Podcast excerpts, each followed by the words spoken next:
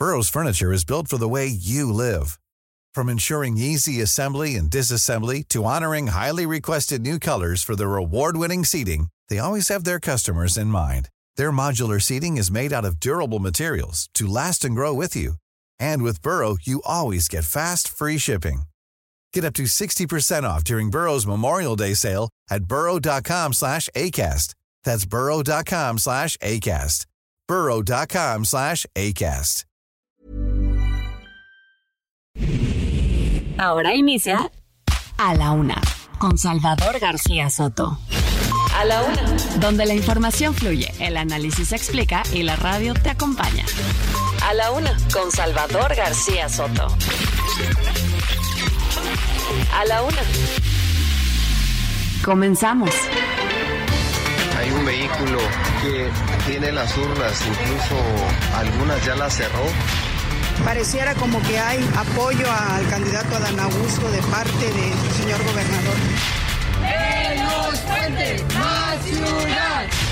Hace apenas unos meses la oposición estaba desunida y desmoralizada. ¡Quiere su privilegio! ¡Quiere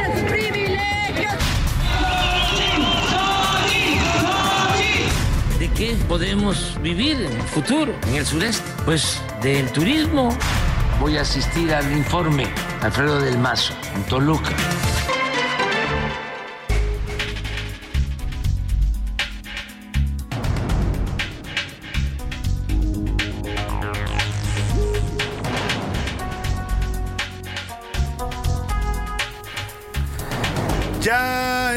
Es la una de la tarde en punto en el centro de la República y los saludamos con mucho gusto.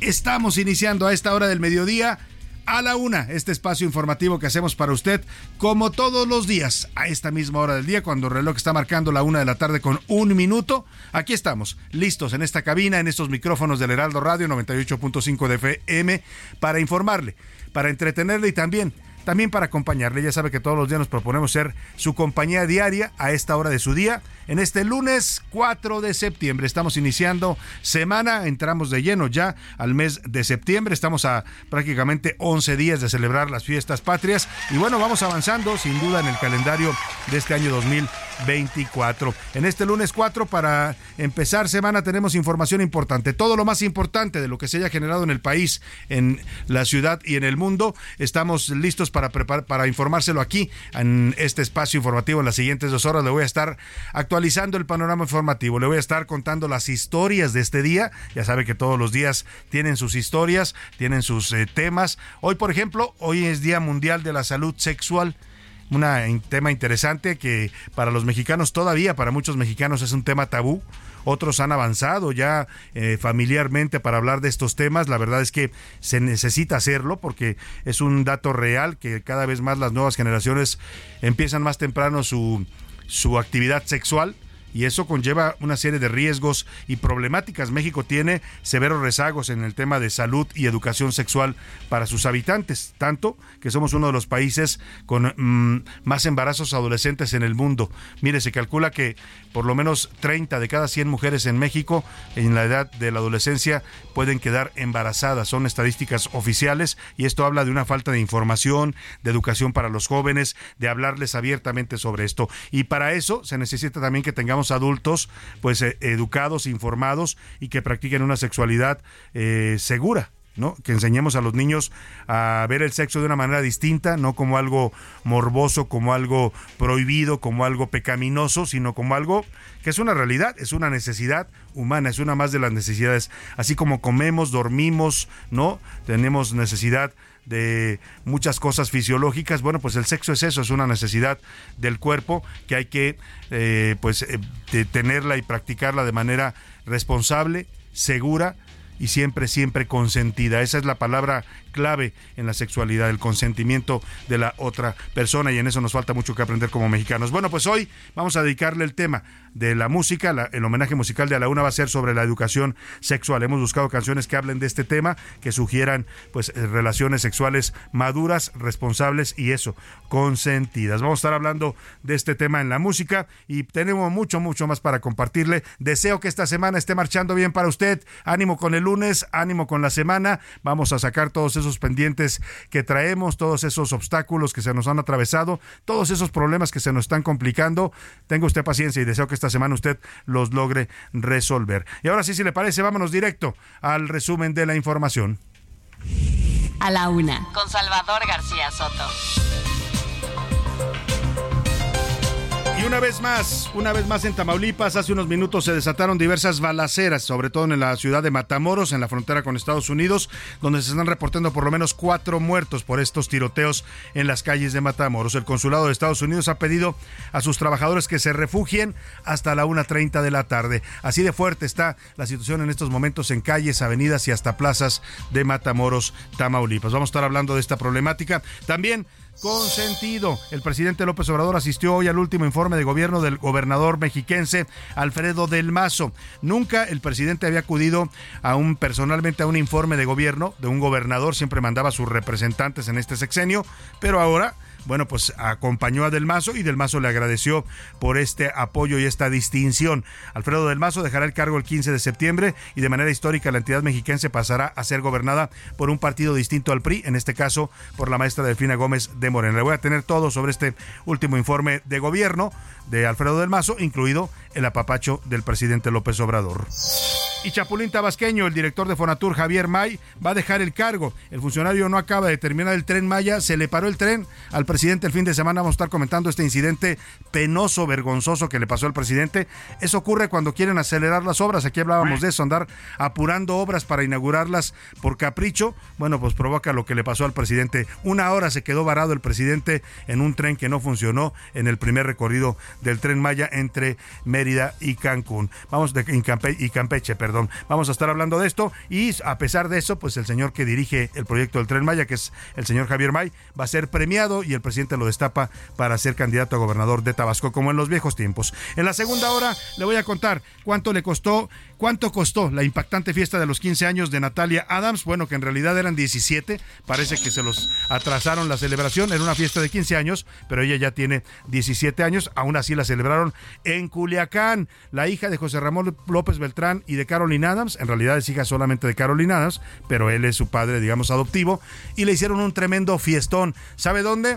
En Culiacán, Sinaloa. Pues sí, mucha gente comenta pero qué curioso que haya sido en Culiacán. Bueno, pues ahí se llevó a cabo el pachangón, que no tuvo nada de austero ni de mediano, como lo pregona el presidente, sino fue una fiesta a todo lujo. Vamos a hablar de esto y el equipo de la UNA se puso a investigar cuánto cuesta rentar el saloncito ese en el que le llevaron a cabo la fiesta a la jovencita, el Caroline perdóneme, a la jovencita Natalia Adams. Vamos a hablar de este tema que se volvió viral en las redes sociales y también arranca trenecito, el trenecito no quiere jalar, van a cantar de eso los curuleros de San Lázaro el día de hoy, esto que les comentaba que le pasó ayer al presidente con su tren Maya, que se le quedó parado, bueno, el sábado le pasó cerca de una hora. Y en los deportes, molto bene, o como dicen los italianos, muy bien, Sergio El Checo Pérez subió al podio al llegar en segundo lugar del Gran Premio de Italia, una extraordinaria carrera del mexicano que terminó ayudando y contribuyendo al triunfo de su compañero de escudería, el señor Mars Verstappen. Además, América Femenil venció tres goles a uno, perdón, tres a dos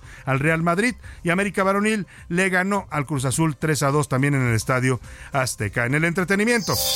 Anaya Rega nos va a hablar de los detalles sobre el asesinato del rapero mexicano Lepti SM. Hay luto en el rap mexicano por el asesinato de este jovencito. Vamos a hablar de qué hay detrás de esta violencia entre los raperos. Mucho para compartirle, mucho para informarle y mucho sobre todo para acompañarle en este momento de su día. Quédese aquí en A la Una, tenemos la mejor información, el análisis, la crítica para usted aquí en este espacio informativo con todo este equipo de profesionales de la información y de la producción radiofónica que me acompañan. Vámonos si le parece, directo a la información.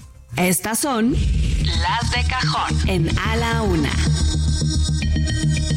Oiga, y en las noticias de cajón, las que usted tiene que conocer el día de hoy, hace unos minutos el gobierno de Tamaulipas ha activado la alerta roja por diversos enfrentamientos que están teniendo lugar en las calles de Matamoros. Hablamos de enfrentamientos eh, a balazos, hay grupos del crimen organizado que están disparando en un enfrentamiento en varias zonas de la ciudad de Matamoros, hay persecuciones, balaceras, bueno, la gente está huyendo despavorida, estamos hablando de una hora del día en que la gente ya está teniendo actividad normal hay escenas de pánico donde la gente corre a refugiarse donde puede para ponerse a salvo de estas balaceras. Y bueno, es, los eh, eh, delincuentes están enfrentando a elementos de la Marina en estos tiroteos que están ocurriendo en Matamoros. El consulado de Estados Unidos, ahí, en esa ciudad fronteriza de México, ha pedido a sus trabajadores que se refugien, que no salgan del consulado hasta la una y media de la tarde para evitar cualquier tragedia. Vamos hasta Tamaulipas con nuestro corresponsal Carlos Juárez, que nos reporta de este pánico que se vive en estos momentos en las calles de Matamoros. Carlos, te saludo. Muy buenas tardes.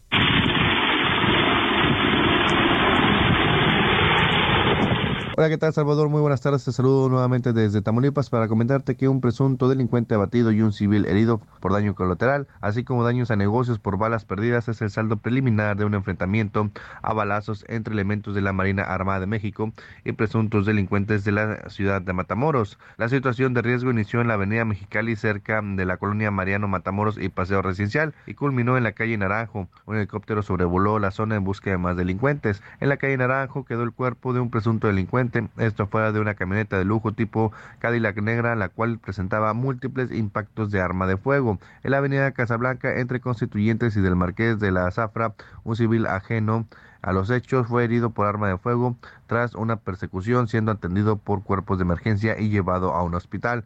Cabe señalar que los eh, ciudadanos de Matamoros siguen reportando situaciones de riesgo en distintos puntos de la ciudad y se espera que se tenga mayor información por parte de la Vocería de Seguridad Pública en el Estado. Ese es mi reporte, Salvador, que tengas una excelente tarde. Muchas gracias. Buena tarde también para ti, Carlos. Pues vaya situación, vaya inicio de semana para la gente de Matamoros. Vamos a estar pendientes de estos tiroteos y de pues lo que reporten las autoridades. Por lo pronto ya se habla, le decía yo, de varias personas muertas en estos eh, tiroteos que están ocurriendo en la ciudad de Matamoros. Vamos a otro tema. Hoy se llevó a cabo el sexto informe, el de la despedida. Le tocaron las golondrinas, a ver si tienen unas golondrinas ahí para Alfredo del Mazo, gobernador prista que ya se va prácticamente del cargo. Hoy dio su último informe de gobierno, el sexto informe. Estará entregando la banda estatal de la gubernatura. Ahí está, con dedicatoria para Alfredo del Mazo.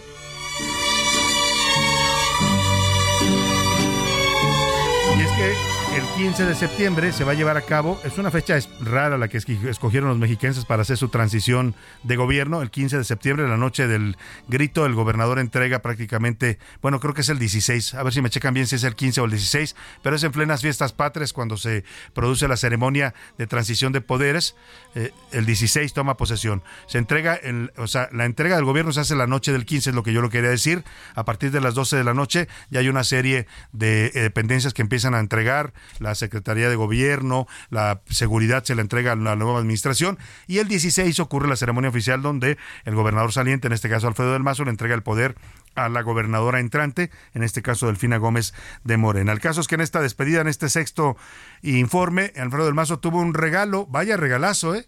la presencia en persona del presidente López Obrador en su informe. Nunca en su sexenio en todo lo que va de los cinco años de gobierno, el presidente había acompañado a ningún gobernador en su informe. De hecho, lo dijo desde el principio, yo no voy a ir a ningún informe, siempre voy a mandar representantes, ¿no?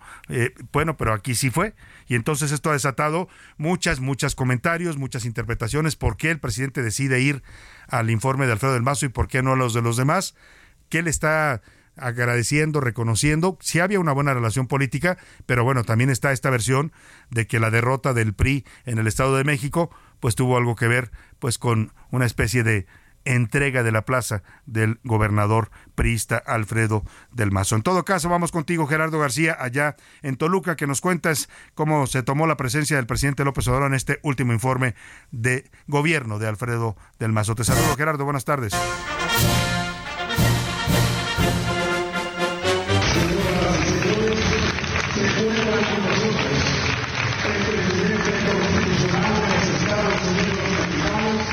De un escenario distinto donde la gobernadora electa Delfina Gómez Álvarez robó los aplausos y reflectores, así como la asistencia inédita del presidente de la República Andrés Manuel López Obrador, ambos emanados de Morena, el mandatario priista Alfredo del Mazo Maza rindió su sexto informe de gobierno que no solo marca la antesala del término de su gestión, sino del régimen de casi 100 años del PRI en el Estado. Desde la explanada del Palacio de Gobierno en Toluca, la clase política entrante y saliente convergieron y la más solicitada en saludos y fotos por supuesto fue Gómez Álvarez quien en 10 días tomará protesta como gobernadora constitucional y en dos días y dos días después iniciará su sexenio.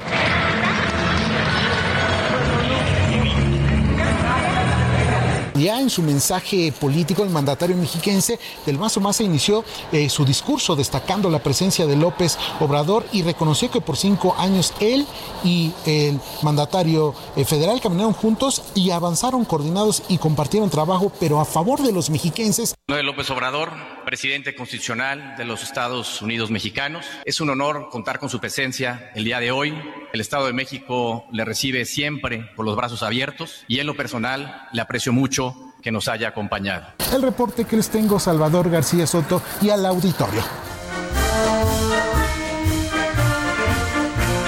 Con la marcha de Zacatecas despedimos el informe de gobierno de Del Mazo y lo despedimos a él también porque le quedan prácticamente ya 10 días eh, en el cargo. Va a entregar el cargo el próximo 16 de septiembre. Bueno, 12 días para ser exactos. Oiga, y en la mañana, antes de irse a rumbo a Toluca para acompañar a su amigo Alfredo Del Mazo en su último informe, el presidente López Obrador explicó por qué sí iba a ir con Del Mazo como no fue con otros gobernadores en los últimos cinco años. Básicamente lo que dice el presidente es el señor Alfredito del Mazo se portó bien y por eso le puse estrellita y por eso lo acompañé. Escuchen las razones por las cuales el presidente fue a Papachara del Mazo en su despedida. Voy a asistir al informe Alfredo del Mazo en Toluca. Alfredo del Mazo ha sido muy respetuoso, no eh, ha confundido las cosas, no ha hecho politiquería, jamás una declaración en contra del gobierno federal y se lo agradecemos, se lo reconocemos. O sea, como niño de escuela, pues, ¿no? Se portó bien y le pongo una estrellita, porque nunca me criticó, nunca me atacó. Pues sí, eso es lo que le cuestionaban los priistas a Alfredo del Mazo, que parecía más morenista que priista, ¿no? Al, presidente López Obrador siempre lo elogiaba. A Claudia Sheinbaum, no se diga, me tocó ver el pasado informe, estuve ahí en el Palacio de Gobierno de Toluca. Bueno, y se deshizo en elogios Alfredo del Mazo para Claudia Sheinbaum que estaba presente. Dijo que era la mejor jefa de gobierno, que había hecho grandes contribuciones, que había logrado tener un gran diálogo con él. Bueno, pues ahí está, Alfredo del Mazo es consentido del en este caso no del profesor, sino del presidente. Es el gobernador consentido y hoy quedó más que probado.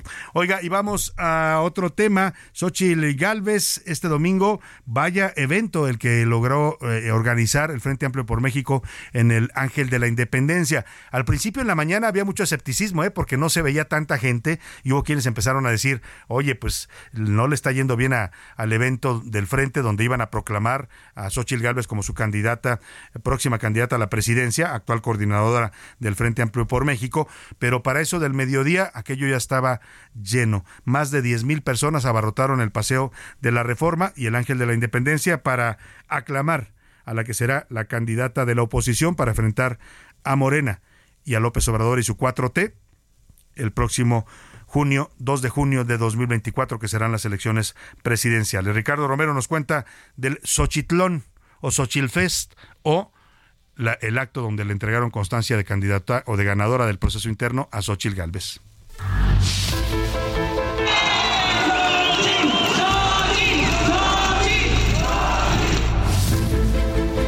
Más de 40.000 personas arroparon y aplaudieron a la que será la candidata del Frente Amplio por México, Xochil Gálvez. Este domingo, cerca de las 9 de la mañana, comenzaron a llegar cientos de simpatizantes que poco a poco llenaron una de las principales avenidas de la capital de nuestro país. Para las 10 de la mañana ya eran miles de personas las congregadas en el Ángel de la Independencia, ataviadas con playeras rosas y prendas del mismo color que la propia Xochil Gálvez había pedido. Cerca de las 11 de la mañana, la senadora caminó entre la multitud que la recibió con abrazos y porras.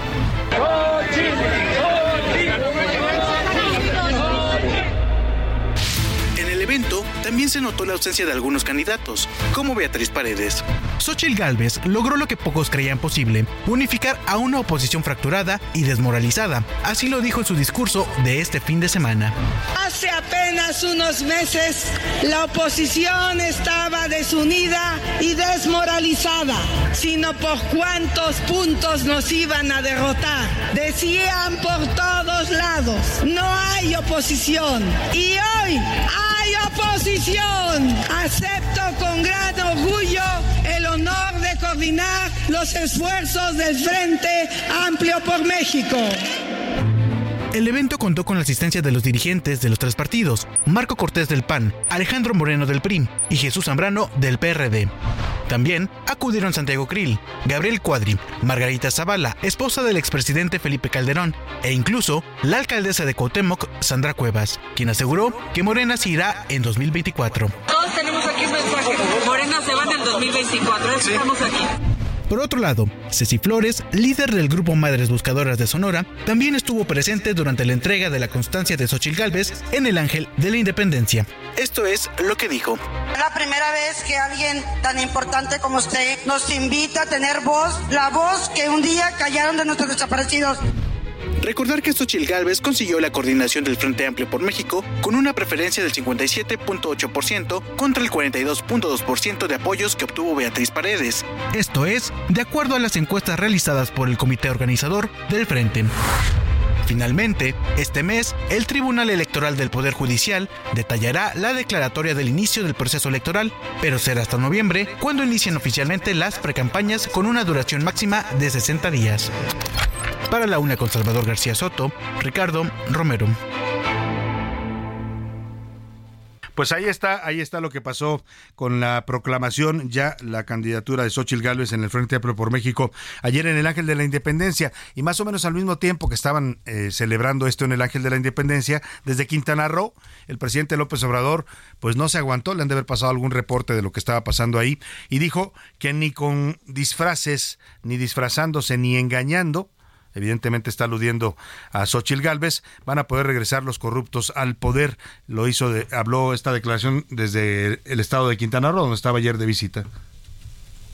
¿Ustedes creen que van a regresar los corruptos? Estoy a punto de hacer una señal de Campeche. Toma tu champotón. Ya no, ni eh, disfrazándose ahí, queriendo engañar.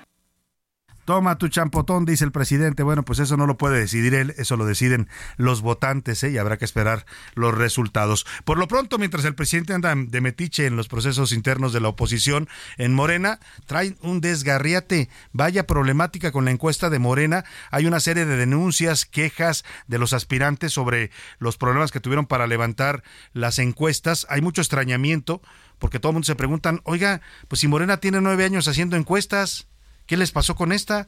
El, los reportes dicen que los encuestadores no llegaban, los del partido, que no llegaban las papeletas, que tenían por horas esperando a los representantes de los candidatos, a las casas encuestadoras que propusieron los candidatos.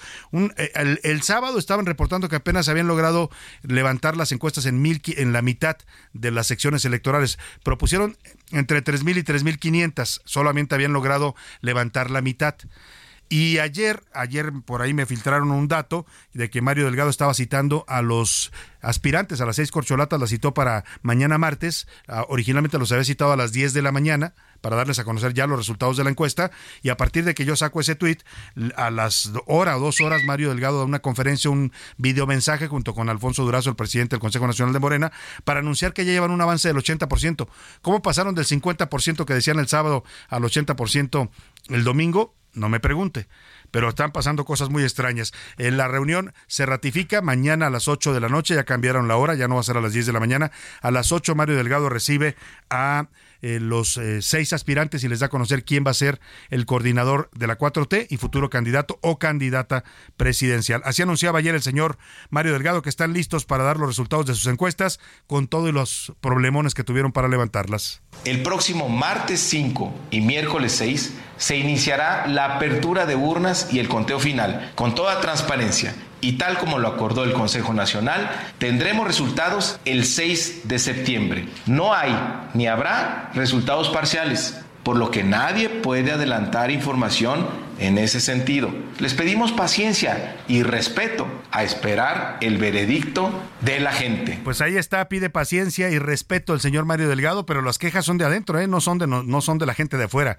son de los aspirantes. Todos ellos están muy desconfiados de cómo se levantó la encuesta y vamos a ver qué tanto pues validan el resultado. mañana es el día clave. El día de para Morena es mañana en la noche, porque cuando los candidatos sepan esto, sabremos si todos aceptan el resultado o si por ahí, y la mayor sospecha es, o la mayor incógnita Marcelo Ebrar, ¿qué va a hacer? Si acepta o no acepta los resultados. El presidente insiste que les va a entregar el bastón de mando cualquier cosa que eso signifique. Vámonos a la pausa con Sexual Healing o, sanando sexualmente, que es esta, este día que estamos conmemorando de la salud sexual con Marvin Gaye, una canción de 1982.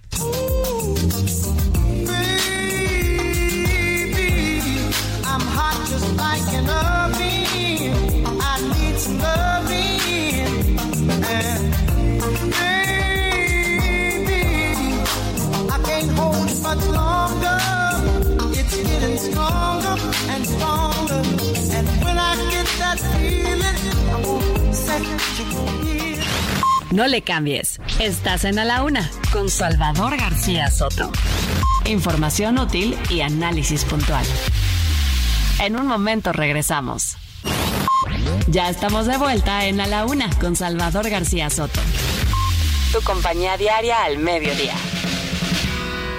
La rima de Valdés. ¿O de Valdés la rima? A septiembre hemos llegado, qué rápido pasa el tiempo. Me parece buen momento para hablar de tu legado. La vida nos ha enseñado que de repente nos vamos, es decir, nos petateamos, dejamos desprotegidos, enteramente jodidos a aquellos a quien amamos. Muchas veces se ha escuchado que fulanito de tal, en el parque, en un hostal, ya se duerme acurrucado, y su abuelo, el licenciado, ya no le alcanzó a heredar, pues se vino a petatear sin hacer un testamento. Palabras se lleva el viento, no se pueden demostrar. No importa si estás muy chavo, pero si tienes tu casa, tu descendencia, tu raza se lo merece, mi chavo y aunque no tengas ni un clavo, consíguelo en esta vez, porque septiembre es el mes del testamento, mi amigo. Tú no quieres ser testigo de que vivan un revés. Un intestado es muy gacho, se pasan años en juicio. Mejor no saques de quicio a tus deudos, tus muchachos. Mejor acude al despacho de un notario de confianza, y si no te hace una tranza, en septiembre es más barato, aunque no tengas ni gato que se te ponga de panza. ¿Sabías que la salud sexual está estrechamente relacionada con la salud mental? Problemas como la disfunción eréctil, la depresión y la ansiedad pueden afectar la vida sexual de una persona.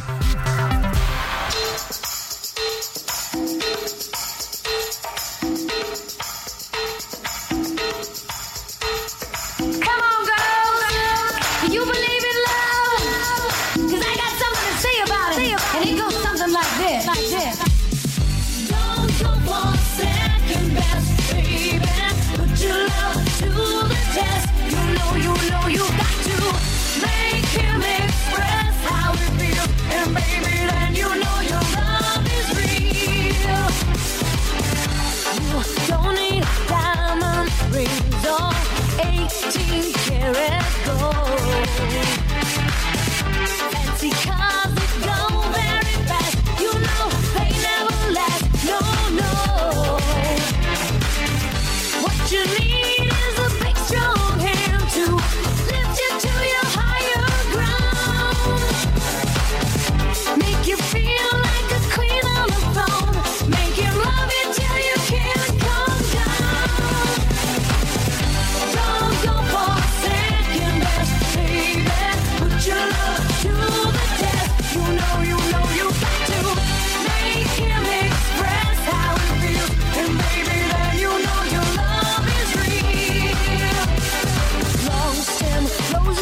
la tarde con 33 minutos con este gran ritmo de Madonna, una canción de 1989, Express Yourself o Expresa tu, exprésate tú mismo, una canción que invita a expresar lo que uno siente, lo que uno eh, disfruta y en la sexualidad pues es una canción que se adoptó como un himno para la comunidad LGBT, aunque en realidad Madonna lo había hecho pensando o lo había escrito pensando en las mujeres y su necesidad de expresarse, de comunicarse con sus parejas, decirles cómo se sienten con ellas, parte de la, una sexualidad eh, pues digamos eh, saludable es la comunicación, la comunicación en pareja, hablar siempre y expresar lo que uno siente, cómo se siente, lo que le gusta, lo que no le gusta, es parte de lo que propone Madonna en esta canción. Express Yourself, mm, así, así podemos tener también mejor comunicación con la pareja. Escuchemos más y seguimos, seguimos en este Día Mundial de la Salud Sexual, aquí conmemorándolo musicalmente en A la Una.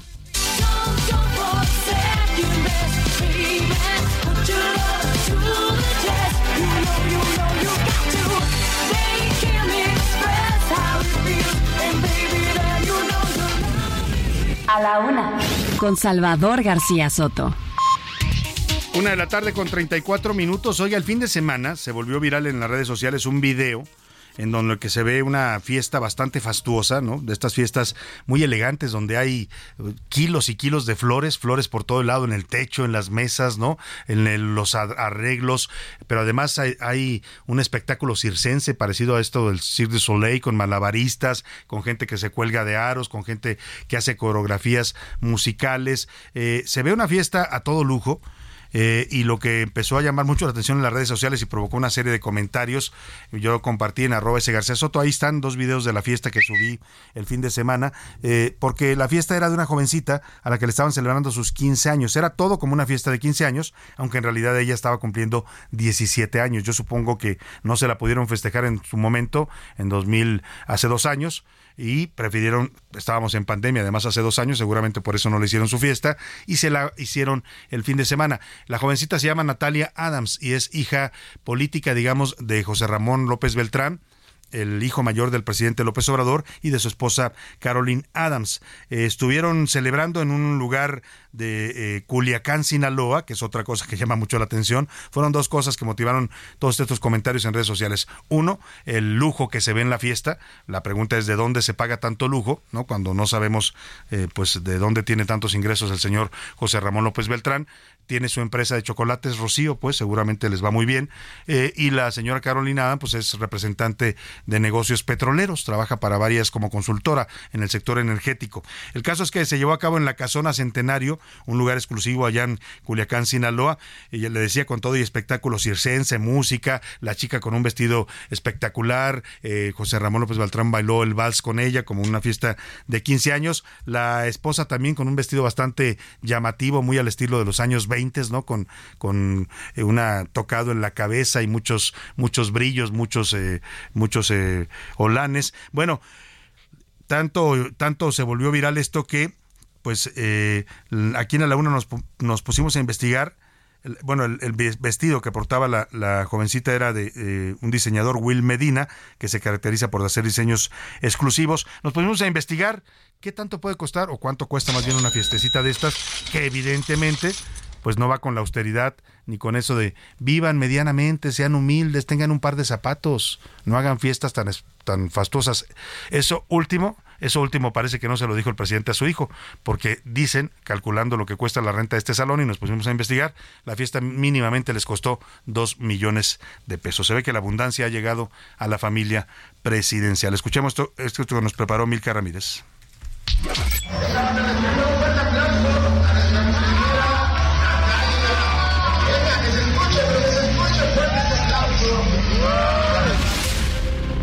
Zona Centenario es un salón de eventos y espectáculos ubicado en Boulevard Alfonso G. Calderón 2994, en Desarrollo Urbano, Tres Ríos, Culiacán, en México. Desde hace cinco años ofrecen servicios para todo tipo de festejos y cuentan con dos salones, uno chico con capacidad de hasta 200 personas y uno grande donde caben hasta 700 invitados. También tiene jardín, terraza, pista de baile, cocina y estacionamiento. Es en este lugar donde Natalia Adams, hija de Carolina Adams e hijastra de José Ramón López Beltrán, hijo de Andrés Manuel López Obrador, celebró en grande, sin prestar atención a la austeridad del gobierno de la 4T, sus 17 años. En A la Una llamamos a la casona Centenario para pedir informes. Sin embargo, se negaron a dar cotizaciones vía telefónica. Las cotizaciones se hacen directamente en la oficina. No sé si usted cree que agendamos una cita. Aún así, en algunas páginas de proveedores de Internet se encuentra un precio mínimo de menú de 600 pesos. Incluye ceremonia, banquete, descorche libre, cristalería, mobiliario de lujo, ballet parking y personal. Esto multiplicado por los 700 invitados de la joven da un aproximado de 420 mil pesos. Además, se contrató a una empresa de fotografía llamada Show Studios que ofrece tres paquetes. El más económico cuesta 57 mil 500 pesos. Le sigue uno de 67 mil 500 y el más completo tiene un precio de 79 mil 500 pesos. El video es aparte. Los precios rondan los 50 mil y 100 mil pesos. Para organizar el evento, los familiares de López Obrador contrataron también un organizador. La empresa se llama Stilo Event Design y se encargaron de la decoración del salón, el pastel y la mesa de souvenirs. Ese evento salió, por ejemplo, incluimos lo que fue el alfombrado del salón, incluimos lo que viene siendo el túnel de acceso, lo que es el recibidor, el entelado e importenado de todo lo que es el salón, las flores colgantes sobre la pista, incluimos la pista de cristal con flores, se incluyó lo que es cuatro árboles en las esquinas, se incluyeron lo que es la candy bar con la temática Gatsby, se incluyó lo que es un pastel tipo libanés, unas pantallas para el candy bar, el producto para el candy bar, una tiendita con souvenirs que se está usando mucho y salió todo en un millón. Esta empresa también llevó el show circense. Lo trajimos de Guadalajara, sale 150 mil pesos. Así, la cuenta sin contar el vestido, maquillaje y traslados sería de aproximadamente 1.749.500 pesos. ¿Y la austeridad? Para A la Una con Salvador García Soto, Milka Ramírez. Pues mire, ya no solo es la austeridad que pregunta Milka Ramírez, que eso evidentemente hace tiempo se volvió pues un discurso. Yo no dudo que el presidente López Obrador sea austero él en lo personal, pero de eso a que sus hijos sean austeros ya hemos visto que no. Ni siquiera el más pequeño, que lo hemos visto usar calzado bastante costoso. Y está bien, ¿no? Si tienen para pagárselo y si lo pagan de su bolsillo, está bien. Lo que sí pues primero hay un tema de incongruencia, ¿no? Donde este discurso de austeridad no encaja con las celebraciones que se ven en esa fiesta y el costo, ya escuchó usted cuánto cuesta cada cosa y hablamos a las fuentes directas, pues calculamos casi dos millones de pesos. ¿Lo vale una fiesta de 15 años? Pues yo creo que si uno puede pagarlo y el momento de la ilusión de su hija, pues lo puede valer, ¿no? Aquí nada más la pregunta es, Ken Pompo, como dijo el presidente, o como dijo el músico tabasqueño que refiere el presidente, que es Chicoche, eh, se llamaba, ¿no? Ken Pompo, ¿de dónde sale tanto dinero?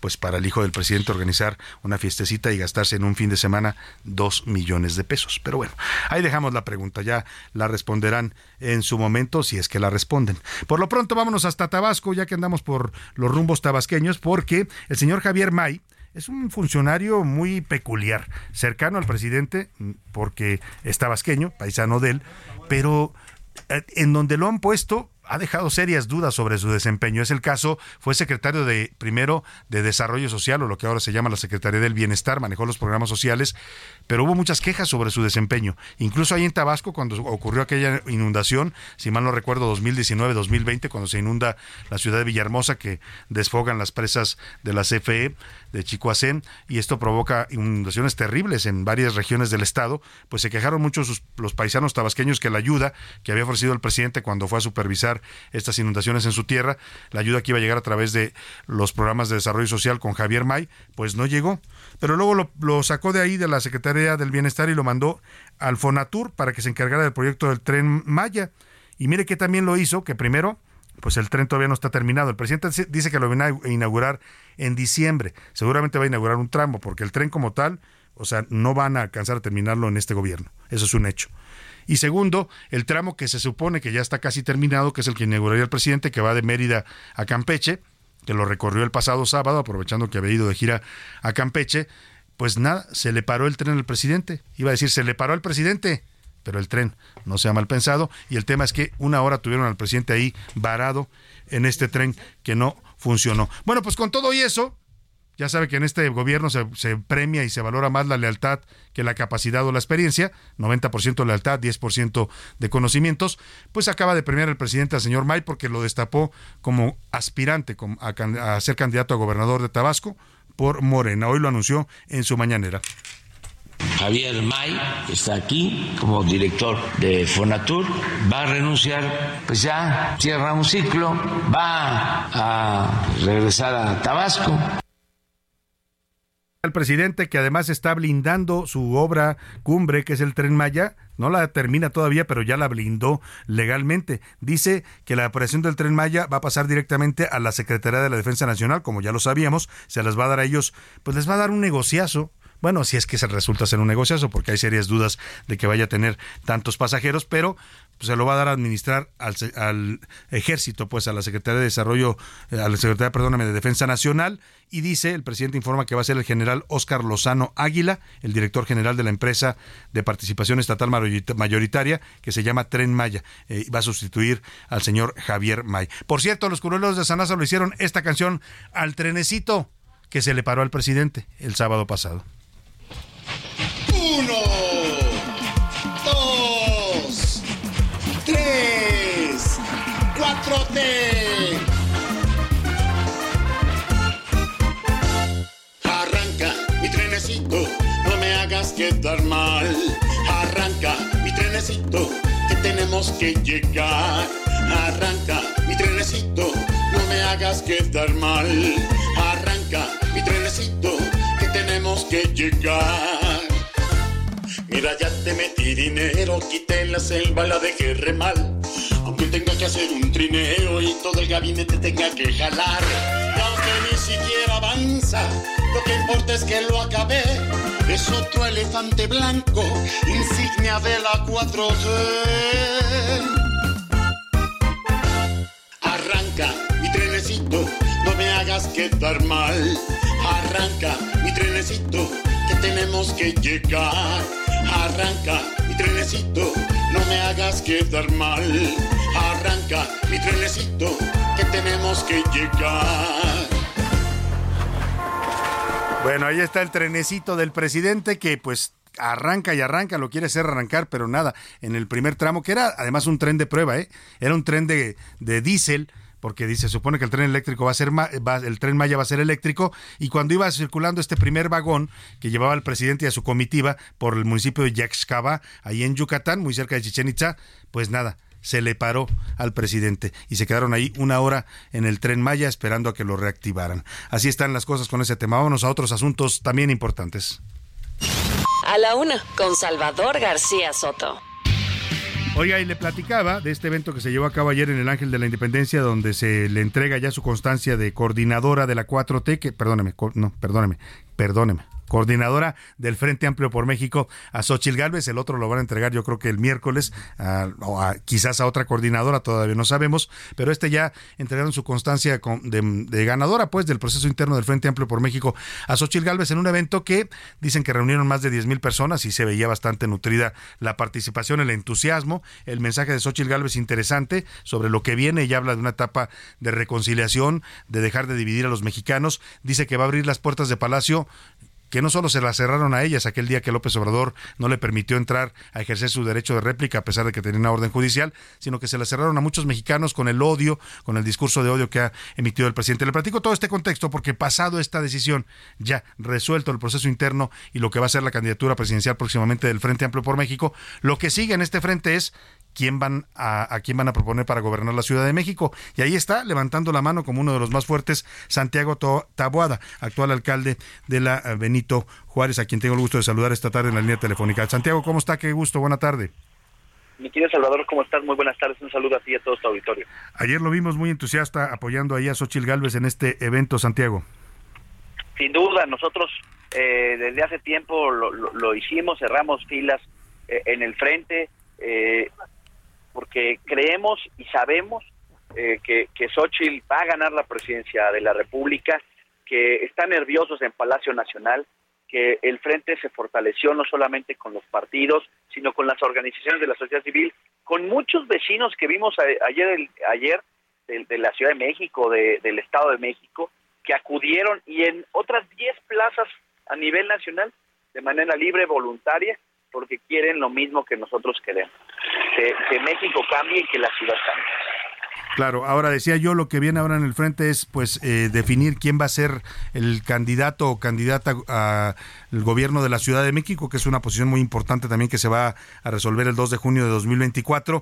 Eh, usted sigue anotado, Santiago, ¿cómo está viendo el escenario y para cuándo pues veremos definiciones o procesos internos en el frente para la Ciudad de México? supuestísimo, mi querido Salvador, como yo te he dicho, eh, nosotros estamos echados para adelante, eh, seguimos dando buenos resultados en Benito Juárez, eh, a la gente también le gusta ver buenos resultados, ver buenos gobiernos, ver que sí se pueden hacer las cosas distintas en esta ciudad, que no tienes que estar condenado en esta ciudad, depende del lugar en el que vivas, el servicio público que te toque, ¿no?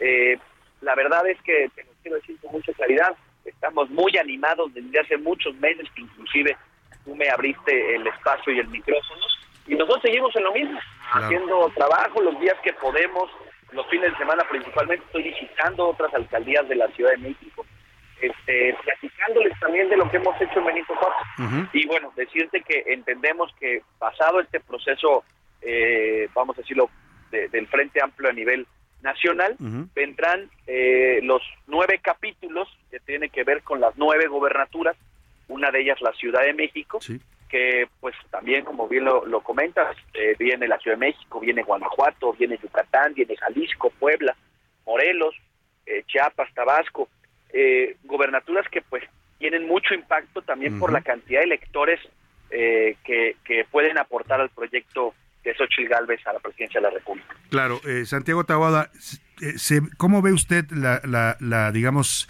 el escenario político y electoral en la Ciudad de México? Se lo pregunto porque se habla mucho y es eh, como Vox Populi, y mucha gente dice, Morena tiene perdida la ciudad porque a partir de lo que pasó en 2021, pues se abrió una grieta muy grande para este partido en el que es su principal bastión, que es la Ciudad de México. Pero también he visto encuestas que dicen que Morena sigue todavía peleando la Ciudad de México. ¿Cómo ve usted las condiciones? ¿Se puede derrotar a Morena, a un proyecto que ha gobernado antes como PRD, pues ya casi veintitantos años la Ciudad de México?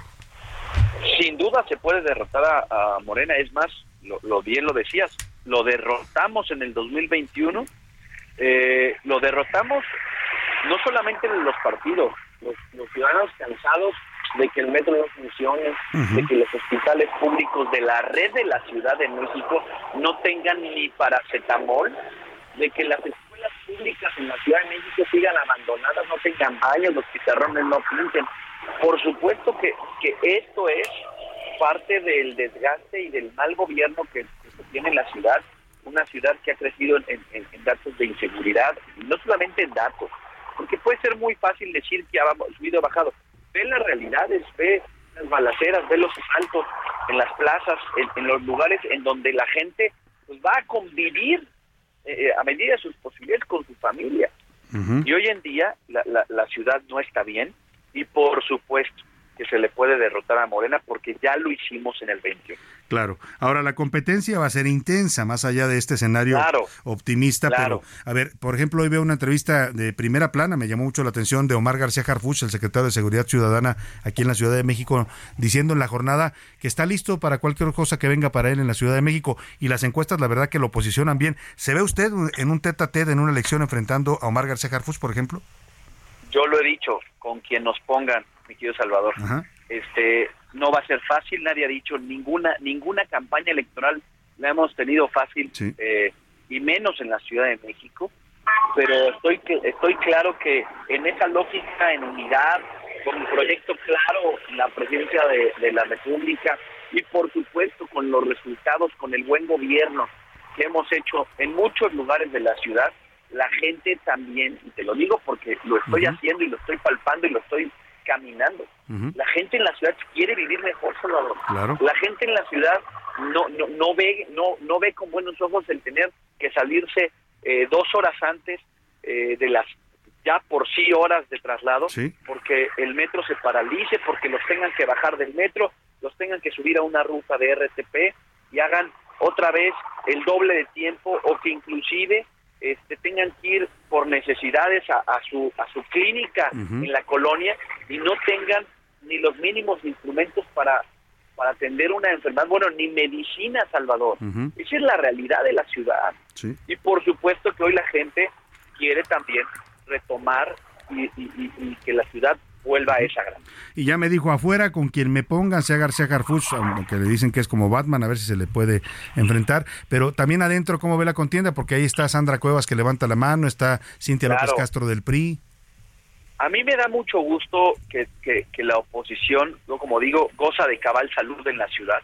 Y el que haya mucha gente interesada, muchos liderazgos este, que estén alzando la mano, tiene que ver eh, precisamente con que, con que es un proyecto viable, es un proyecto eh, ganador, y eso quiere decir que hoy en día si tienes mucha gente interesada en este proyecto es porque se ven buenas buenas cosas. Claro. Porque en otros momentos de la ciudad, mi querido Salvador, había hasta que rogarle a alguien que fuera candidato en la ciudad.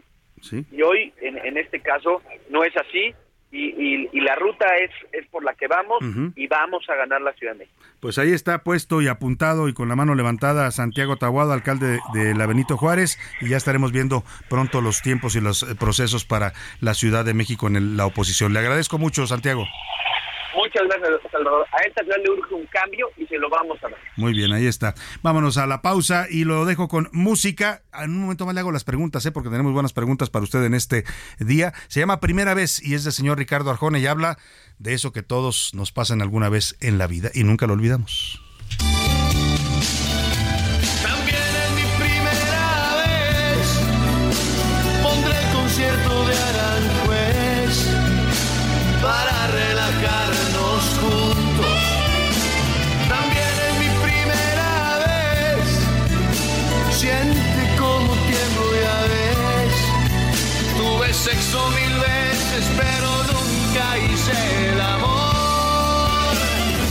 No le cambies. Estás en A la Una con Salvador García Soto. Información útil y análisis puntual. En un momento regresamos. Ya inicia la segunda hora de A la Una con Salvador García Soto. A la Una, donde la información fluye, el análisis explica y la radio te acompaña. A la una, con Salvador García Soto. A la una. Comenzamos.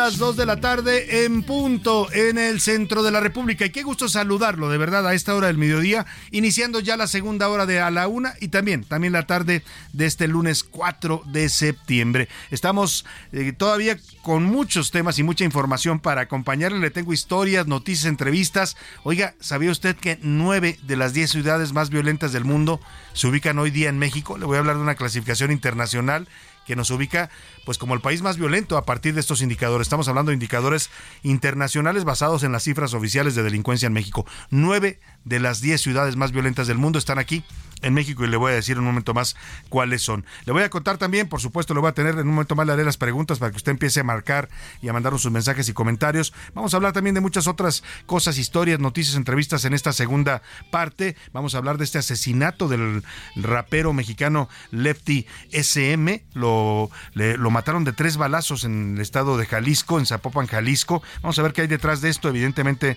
pues eh, algo muy delicado. Y también, también seguiremos hablando de temas eh, relevantes. Vamos a platicar sobre las encuestas. Ahora que eh, pues está tan complicada la encuesta de Morena, que se va a conocer mañana su resultado. La- a los del frente también se les hicieron bolas el engrudo. ¿Se acuerda que tuvieron que presionar a Beatriz Paredes para que se bajara? Porque resulta que estaba creciendo más que Xochil Gálvez. Bueno, pues las encuestas funcionan. Como método para elegir candidatos o ya tenemos que empezar a pensar en serio, si de veras quieren hacer procesos democráticos, pues que le entren a las elecciones primarias como en Estados Unidos, ¿no? Que dejen que los mexicanos voten y decidan quién quieren que sea el candidato de un partido. Pero bueno, vamos a platicar con Francisco Abundis, es director de parametría, uno de los encuestadores más serios de este país y acreditados. Vamos a conversar sobre este uso político o electoral de las encuestas. Muchos temas más todavía para compartirle. Tendremos el entretenimiento, tendremos mucho, mucho más en esta segunda hora de a la una, los deportes. Y bueno, seguimos hablando en la música de la salud sexual. Esta canción se llama Physical de Olivia Newton-John. Y bueno, en ella ella plantea pues que hay que dejarse llevar y abrazar por el deseo físico a través de un encuentro romántico. La letra narra cómo después de una cita romántica es bueno dejar que el cuerpo hable, se exprese y abrirnos a la intimidad física. Habla de que la conexión con la pareja, sí, el amor es sentimiento, el amor es algo muy etéreo, pero finalmente se expresa a través de la comunión de los cuerpos. De eso estamos hablando hoy del Día Internacional de la Salud Sexual y bueno, pues eh, eh, lo hacemos con esta letra de Olivia Newton-John, la que fuera la reina allá por los años 80 después de su éxito con Vaselina eh, con, con John Travolta. Escuchemos más de esta canción y seguimos, seguimos con más para usted en esta segunda hora de A la Una.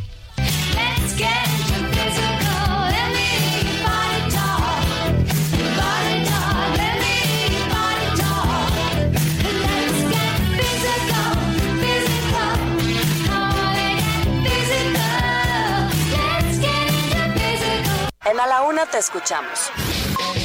Tú haces este programa. Esta es la opinión de hoy. Oiga, y tenemos temas interesantes para que usted opine y comente y debata con nosotros. Ya sabe que todos los días nos gusta recibir sus opiniones y comentarios. El, la primera pregunta que le planteo es esta distinción, papacho, consentimiento, halago, como usted le quiera llamar, que tuvo el presidente López Obrador hacia el gobernador priista del Estado de México, Alfredo del Mazo.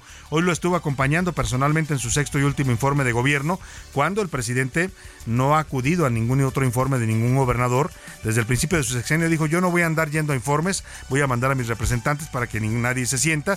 Pero hoy dijo, Alfredito sí lo acompaño y en la mañana explicó por qué porque se ha portado bien, no lo ha criticado, no se mete con su gobierno y entonces pues le puso una estrellita y lo despidió yendo a su informe. Yo le quiero preguntar, ¿usted a qué, a qué cree que se deba este espaldarazo, esta expresión de apoyo y de reconocimiento que le da el presidente López Obrador a un gobernador de un partido distinto al suyo, en este caso del PRI, al señor Alfredo del Mazo. Le doy tres opciones para que me conteste, porque el Estado de México es un estado importante de la República, es el más grande y el, el pues más fuerte económicamente, o porque le está agradeciendo que le entregó prácticamente el Estado en las pasadas elecciones, le entregó el Estado a Morena, ahora va a gobernar Morena el Estado de México, o de plano del Mazo siempre fue un alfil de la 4T. El segundo tema eh, tiene que ver con esto que estamos conmemorando hoy y que celebramos musicalmente en la Laguna, que es el Día Mundial de la Salud Sexual, una iniciativa promovida por la Asociación Mundial para la Salud Sexual. Desde el 2010 se conmemora esta fecha con la finalidad de concientizar a la población acerca de los derechos sexuales, la diversidad y la salud sexual y reproductiva de una manera placentera, sin discriminación y sin riesgos. Yo le quiero preguntar a usted qué tanto cuida su salud sexual, que tanto se preocupa por eso. Tres opciones para que me responda. Sí, soy precavido, siempre busco tener sexo seguro. Eh, me cuido poco, la verdad yo prefiero disfrutar. O falta información y educación sexual, mucha, mucha en México. 5518 41 51 99, empiece a marcar y a mandarnos sus mensajes y comentarios. En un momento más los vamos a escuchar al aire. Por lo pronto, seguimos con más información en la segunda hora de A la Una. A la una, con Salvador García Soto. Y vámonos, vámonos a más temas informativos. Ya le decía, esto se presentó ayer, se difundió una encuesta, una medición internacional que la hace una organización civil llamada Statistics. Eh, en, sube una clasificación mundial de las ciudades más violentas del mundo, una especie de ranking, pone cerca de 20 ciudades de las más violentas, eh, a partir no crea que se lo inventan. Ellos toman las cifras oficiales de cada país, en este caso las cifras oficiales que reporta el Sistema Nacional de Seguridad Pública, su Secretariado Ejecutivo, y el parámetro para decir qué tan violenta es una ciudad en el mundo se mide y así está aceptado y reconocido a nivel internacional, incluso en México, es cuántos homicidios violentos, cuántos homicidios dolosos, así se les llama, tiene una ciudad a partir de su población total. Por cada 100.000 habitantes, ¿cuántos homicidios dolosos tiene? Y ahí, ahí dirían, es donde la marrana tuerce el rabo, como se dice coloquialmente, porque nueve ciudades mexicanas, de 10 que aparecen en el primer, digamos, en el top 10 de la violencia mundial, nueve lugares los ocupan las ciudades de México. Este es un dato alarmante y que habla de un fracaso estrendoso que no se quiere reconocer en el gobierno de su estrategia de seguridad, denominada por el propio presidente como abrazos no balazos. Todavía, todavía el, el viernes, ¿fue el viernes el informe? ¿O el jueves? El jueves en su informe de gobierno, en su quinto informe, el presidente dijo que su estrategia de seguridad estaba funcionando bien y que estaba atacando las causas de la violencia. Escuche usted la otra cara de la moneda. El, la ciudad más violenta del mundo se llama Colima y está aquí en México. Es una ciudad pequeña que tiene 181.9 asesinatos por cada 100.000 habitantes. Miguel Ramírez nos explica esta vergonzosa ubicación de México con nueve de las 10 ciudades más violentas en el mundo. México sigue en la lista negra de los países con peor inseguridad en todo el mundo. Nueve de las diez ciudades con más homicidios de todo el planeta en 2022 son de la República Mexicana, según cifras de la organización World of Statistics. La número uno es Colima con 181.9 asesinatos por cada 100.000 habitantes. Seguido por Zamora, Michoacán con 177.7% por cada 100.000 habitantes. Tercer lugar, Ciudad Obregón con 138.2 homicidios por cada 100.000 habitantes. Le sigue Zacatecas con 134.6 asesinatos. Luego Tijuana con 105.1. Celaya con 99.6 homicidios. El séptimo es Uruapan con 78.3 por cada 100.000 habitantes. Noveno Juárez con 67.7. Y el décimo Acapulco con 65.6 asesinatos. ¿Pero qué reflejan las cifras? Esto es lo que opina el doctor Javier Oliva, experto en seguridad. En una situación crítica que desafortunadamente no es la primera vez que los indicadores internacionales ubican a varias ciudades de nuestro país en los desafortunados primeros lugares de, de índices de homicidios. Deja eh, pues en un serio cuestionamiento la política de seguridad pública que se ha venido aplicando primero a nivel local y desde luego a nivel federal. Lo más preocupante es que estas ciudades superan niveles de sitios donde hay guerra niveles superiores a Kabul o, o, Trípoli, la capital de Libia, en donde pues desde la, desde la desaparición de, de, de Muammar Gaddafi es un país que se encuentra en guerra, o lo mismo podríamos decir de otras ciudades como, como, como Siria. Así la inseguridad en México, que lejos de terminar, sigue creciendo. Para la una con Salvador García Soto, Miguel Ángel Ramírez pues ahí está este dato revelador, pero al mismo tiempo penoso, vergonzoso y que habla de un fracaso total, rotundo de la estrategia de seguridad de este gobierno. Sí, le heredaron un país con violencia, sí, le heredaron eh, muchos estados complicados en materia de narcotráfico, pero en cinco años el gobierno de López Obrador, lejos de resolver esta problemática o atenuarla, la ha incrementado, la ha exacerbado. Nunca en la historia que yo recuerde reciente habíamos tenido 10 ciudades en esta clasificación mundial, nueve ciudades, perdóneme, en nuestra clasificación mundial entre las ciudades más violentas. Nada más y nada menos, Colima es más violenta que ya escuchaba usted a Javier Oliva, el doctor Oliva, que es experto en seguridad nacional, pues es más violenta que Kabul, donde hay una guerra más violenta que las ciudades de Siria, que también están en conflictos internos, más violenta que las ciudades de África. O sea, Colima es la ciudad más violenta del mundo. Luego le sigue Zamora, Michoacán, con 177.7 homicidios dolosos por cada 100.000. Ciudad Obregón, Sonora, es el tercer lugar con 138.2 homicidios por cada 100.000 habitantes. Zacatecas con 134.6 homicidios por cada 100.000 habitantes. Tijuana con 105.1. Celaya con 99.6. Europa en Michoacán, 78.3. Y bueno, pues también aparece Ciudad Juárez con 67.7 y Acapulco Guerrero con 65.5. Así, la seguridad en México. Vamos eh, a otro tema y tiene que ver con este fenómeno de violencia. Asesinaron en Zapopan, Jalisco, a un rapero mexicano. Es conocido en el mundo del rap. En México se llama Lefty SM.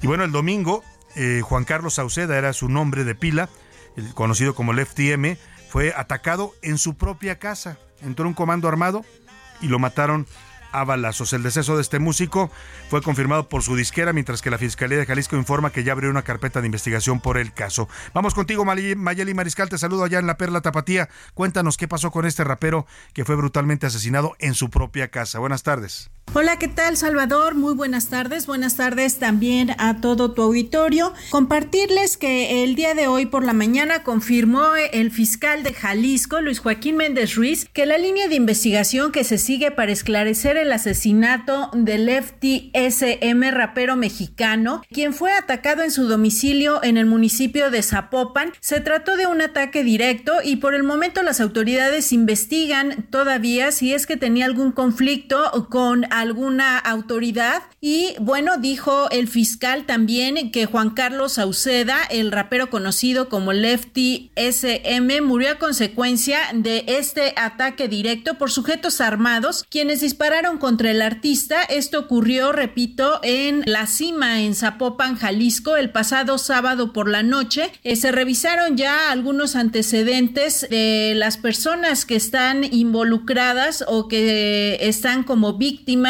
en este caso la pareja sentimental del artista. Y bueno, también confirmó que esta, la pareja, ya cuenta con medidas de protección. Esa es la información por lo pronto, Salvador.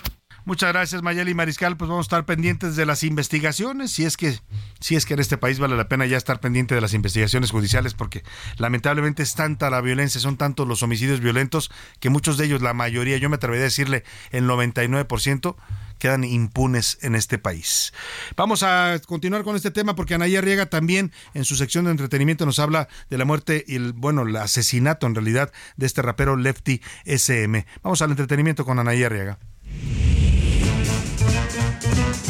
El entretenimiento con Anaí Arriaga. Anaí Arriaga, deseo que tengas una excelente semana. Salvador, iniciamos la semana y no con muy buenas noticias. Lamentablemente la música mexicana se encuentra de luto. El rapero Lifty SM fue asesinado. Fueron hasta su hogar. La esposa ha manifestado que entraron a la recámara, le dispararon. En redes sociales también ha comentado, no fue casualidad, fueron por ti. Ojalá las autoridades esclarezcan este asesinato de este cantante que colaboró con varios artistas de la música regional mexicana. Karin León, Grupo Firme, Edwin de la Tracalosa, que han manifestado en sus redes sociales las condolencias. Y hablando de Edwin de la Tracalosa, estaba cantando uno de sus éxitos y de repente sube alguien encapuchado y le dice, vámonos. Obviamente los asistentes a ese concierto se quedaron sorprendidos de esta acción. Posteriormente, Edwin comentó en las redes sociales que un grupo armado había entrado al concierto y que decidieron por eso parar la presentación. Y para cambiar un poquito de las noticias, vamos a recordar que hace algunos años Itatí Cantoral fue a cantarle a la Virgen de Guadalupe. Mm, cantó con amor, cantó con mucho amor, pero no cantó bien. Y ahora, pues, se quitó esa espinita. Escuchen interpretando boleros y recibió alguna ayudadita.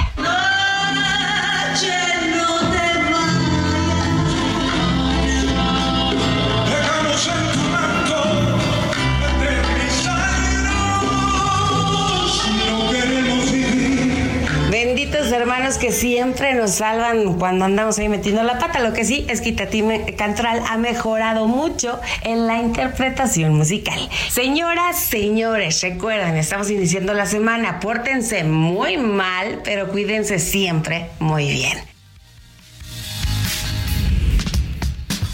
Los deportes en A la Una con Oscar Mota. Y del entretenimiento a los deportes, señor Oscar Mota, buena semana para usted. Mi querido Salvador, gracias Soto, amigas y amigos. Hoy un gran día para ganar y por supuesto una excelente semana como la de Sergio Checo Pérez que eh, pues quedó en segundo lugar, por supuesto, ya en el Gran Premio de Monza, una de los de las carreras más icónicas, también de las más De la tradicionales de la Fórmula 1. Él inició en el lugar número 5 de la, de la parrilla de salida y bueno, termina en segundo lugar. Vamos a escuchar las palabras de Sergio Checo Pérez. Haber podido disfrutar con, con mi familia que ha estado hoy aquí presente y sobre todo creo que dentro de unos años cuando esté sentada A ver, no, creo que se equivocaron de audio. Ese es otro Checo Pérez. el Bueno, Checo Pérez, se le adelgazó un poco la voz. Oye, ojalá y salga ya de esta racha, ¿no? Que traía donde no podía llegar al podio. Generalmente, eh, estas últimas semanas le ha ido bien, las últimas dos también quedando en un eh, primero o cuarto lugar y este segundo, pero lo que platicábamos mucho, querido Salvador, en este espacio es que eh, el asunto con Checo luego ya depende mucho también del plan de trabajo que tienen luego sus ingenieros y algunos errores que llega a tener puntualmente. Escuchemos ahora sí a Checo Pérez. Teníamos miedo del undercut de Russell y luego a partir de ahí era paciencia porque no podía atacar a, a Leclerc que estaba en el DRS de Carlos y tuve que meterle mucha presión para que lo perdiera y bueno, al final lo, lo pudimos conseguir y conseguimos un buen podium que sabía mucho porque tuvimos que pelear bastante toda la carrera. Ahí está, un buen podio y pues bueno, se mantiene él para en la pelea para ser el segundo lugar. La verdad es que enfrentar ya a su compañero Max Verstappen, que tiene ya 10 carreras ganadas de manera consecutiva, es verdaderamente eh, una locura. Es, es histórico ya lo que está haciendo Max Verstappen. Rompió el récord de Sebastián Vettel con el tema esta de las 10 carreras. Entonces, pues Checo va por un segundo lugar muy, muy honorable, por Sí, supuesto. muy para- digno, por muy supuesto, digno, ¿no? claro. Porque además él ha sido clave en muchos de los triunfos de Verstappen. Sin lugar a duda, y ojo, querido Salvador, porque eh, para el Gran Premio de México, que es obviamente en, en octubre, pues Checo verdaderamente apunta a poder ahora sí ganarlo. Claro. Y ser el primer mexicano que gana un Gran Premio en nuestro país sería obviamente Va a ser histórico. Oye, y hablando de ganadores, eh, ganó el América. El Cruz 3 Azul. a 2, ¿no? no y además, Se puso intenso el clásico, ¿eh? Yo vi mucha gente ahí por el Estadio Azteca el Así sábado es. en la noche. Generalmente es un partido obviamente que despierta pasión, es un partido que fue buen- bien jugado y además fue un buen fin de semana para el América, un 3 a 2 obviamente contra Cruz Azul y escuchábamos hace unos instantes las palabras de Kenty Robles, mexicana que juega en el Real Madrid porque el América femenil también ganó 3 a 2 al equipo de Real Madrid, entonces en general fue un buen fin de semana. Por último, querido Salvador, y el día de mañana platicaremos el asunto con Julio Urias que, pues bueno, hoy en la mañana nos enteramos que fue arrestado por la policía de Los Ángeles con un tema, una acusación de violencia familiar. Desafortunadamente para Julio Urias, el pelotero mexicano, es la segunda ocasión en la que cae en esta situación. Fue ya en el 2019 cuando tuvo esta misma situación. Lo multaron con 20 mil dólares y ahora fueron 50 mil dólares los que tuvo que pagar Julio Urias. Por último, te platico, pues entre los detalles, mi querido Salvador, que tuvo este fin de semana, pues tenemos un Zinedine Zidane aquí en México, increíblemente. ¿Cómo? No sabía yo quién es. Acaba de debutar nuestro amigo Zinedine Zidane Hernández Quesada. Ah, se llama así. De 17 años el muchacho con el equipo de halcones de, de Querétaro de la Liga Premier, solo que hay un detalle, el Zidane es con S. Ah. o sea, no es el doble Z Se que nosotros conocemos. mal. Pues creo que sabemos a quién El era fan el papá, civil, ¿no? Se manchó, pero bueno, Oye, pero bueno, espero que con ese nombre haga algo en el fútbol. mi esposa no me dejó ponerle Goku a mis hijos, entonces, No, bueno. y, y- y este Hizo sí bien, le pone Zidane, esposa ¿no? sí es razonable, Pues ¿no? Seguramente. Gracias, Oscar Mota. Hoy un gran día para Hasta ganar. pronto. Oiga, vámonos rápidamente a otro tema importante. A la una, con Salvador García Soto. Oiga, le hemos venido hablando del proceso interno que también se está viviendo. Estamos llenos ya de sucesiones en este país. En la Universidad Nacional Autónoma de México se abrió ya desde la semana pasada la convocatoria. Se abrió el registro para los aspirantes a rector de la Universidad Nacional Autónoma de México. Y bueno, pues se inscribieron ya. Yo me quedé el, el reporte del fin de semana hasta 15 aspirantes, le- varios de ellos mujeres, otros hombres. Ahora le voy a dar el dato cómo está cerrado. Hoy se cierra, hoy es el último día. Y uno de los que ya se inscribieron y que también es un aspirante serio, digamos, a esta rectoría, con una trayectoria y con méritos que lo acreditan para buscar este cargo tan importante en la máxima universidad nacional, es el doctor Raúl Contreras. Él está visitándonos hoy en la cabina para hablar precisamente de su proyecto hacia la UNAM y me da muchísimo gusto recibirlo aquí en la cabina de la UNAM. Bienvenido, doctor. Muchas gracias, Salvador. Es un honor y un gusto estar contigo. Director de la Facultad de Derecho, nada más y nada menos. Hace tiempo que no hay un rector de Derecho. Eh, ¿Podría ser Raúl Contreras el primero? Pues eso esperemos, ¿no, Salvador? Sí, el último rector abogado, a pesar de que ha habido eh, eh, abogados que han, se han hecho cargo de la rectoría, en los últimos 50 años, digamos, desde Jorge Carpizo no ha habido. No ha habido otro. abogado, ¿no? Los médicos han estado dominando. Casi siempre. ¿Pero cree que sigue siendo el tiempo de los médicos o vamos a ver un cambio también en esa Bueno, en ese eh, origen, digamos? El, el rector acaba de, el rector Enrique Graue acaba de declarar que este proceso universitario no es un tema de profesiones ni de géneros. Este creo yo que la Junta de Gobierno tendrá que hacer una un proceso de auscultación y de análisis y escoger al rector que en este momento pues le pueda garantizar a la universidad las mejores perspectivas. Un momento interesante para la UNAM, doctor Raúl Contreras, y quiero preguntarle cómo está visualizando usted los siguientes años en la universidad. Estamos en una era complicada en el conocimiento, la, emergencia de la inteligencia artificial ya como una realidad, pero también coyunturas políticas que se dan en México. La UNAM, UNAM ha estado sometida a ciertas presiones desde el gobierno. El rector ha hablado de defender la autonomía, de acuerparse como comunidad para mantener esto que les da la Constitución mexicana.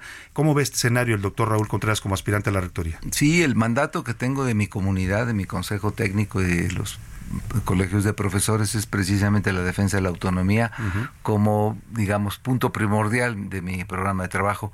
Eh, la persona que ocupe la rectoría tendrá, creo que tres eh, cuestiones importantes.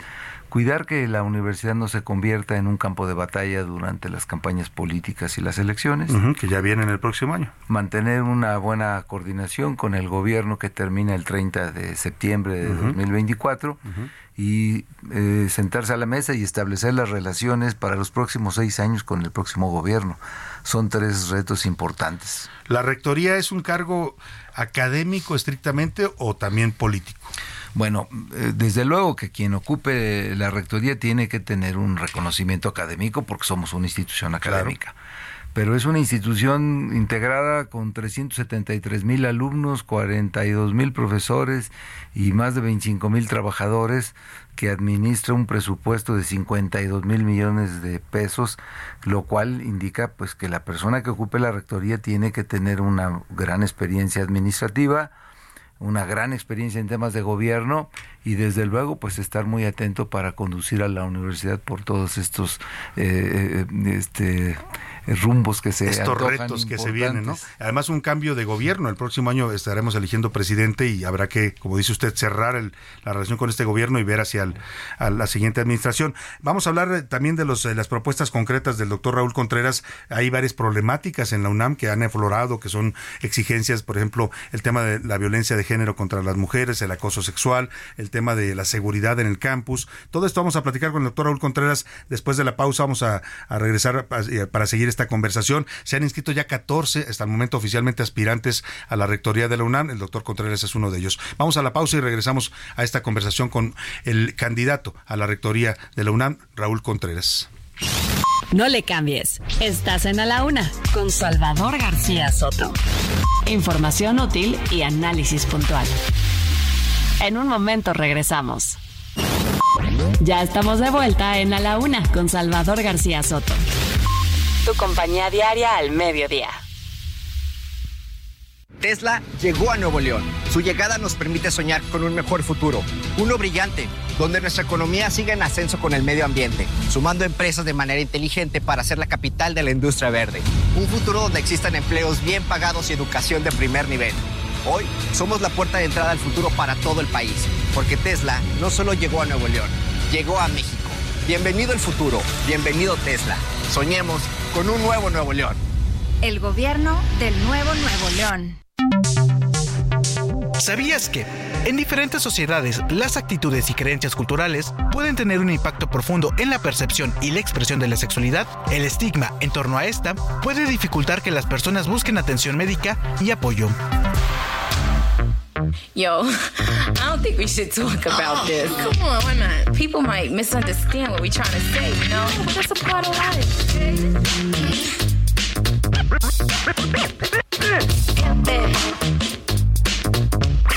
Come on. Let's talk about sex, baby. Let's talk about you and me. Let's talk about all the good things and the bad things that may be. Let's talk about sex. Let's talk about sex.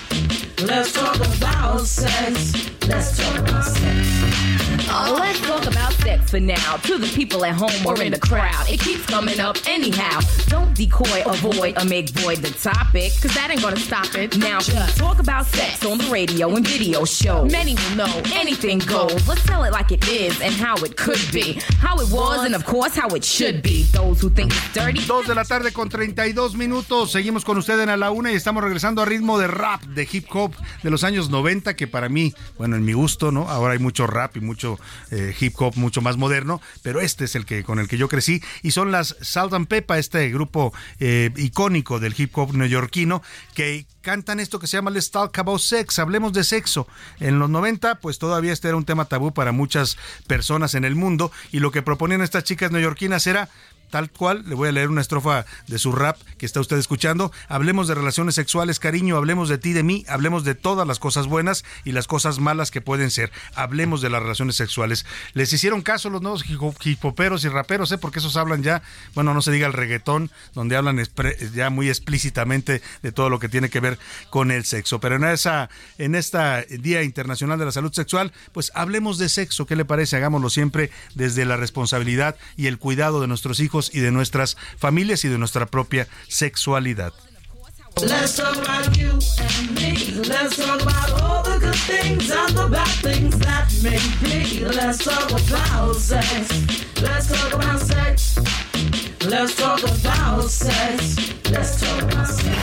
A la una, con Salvador García Soto. El ojo público. En A la Una tenemos la visión de los temas que te interesan en voz de personajes de la academia, la política y la sociedad. Hoy escuchamos a Javier Oliva Posada en Poder Nacional. El ojo público.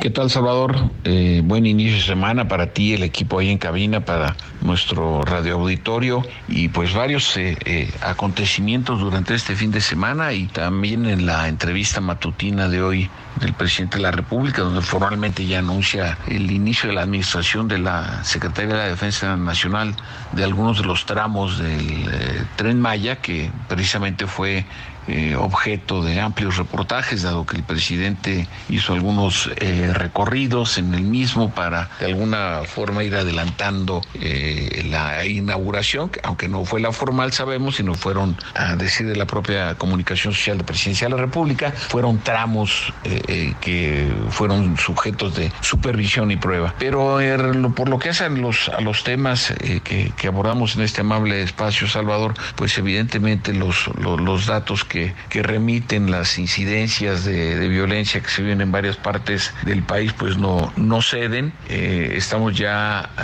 eh, en una propiamente en, la recta final de, de, este año 2000, 2023, que como ya sabemos, pues por lo menos desde el mes de mayo los indicadores lo pueden ubicar, ojalá y no sea así, como el año más violento hasta el momento, porque todavía falta el sexto año de gobierno, el, el, año más violento en lo que se refiere a homicidios dolosos y esto también en el contexto propiamente del, quinto informe de gobierno en donde pues de, nueva cuenta el presidente hace un reconocimiento eh, y se entiende, lógicamente así es el discurso eh, del presidencialismo en México, de, eh, son poco permeables a los ajustes o los planteamientos autocríticos en lo que se refiere a las principales líneas de gobierno, sea política económica, comercial o en este caso la política de seguridad pública.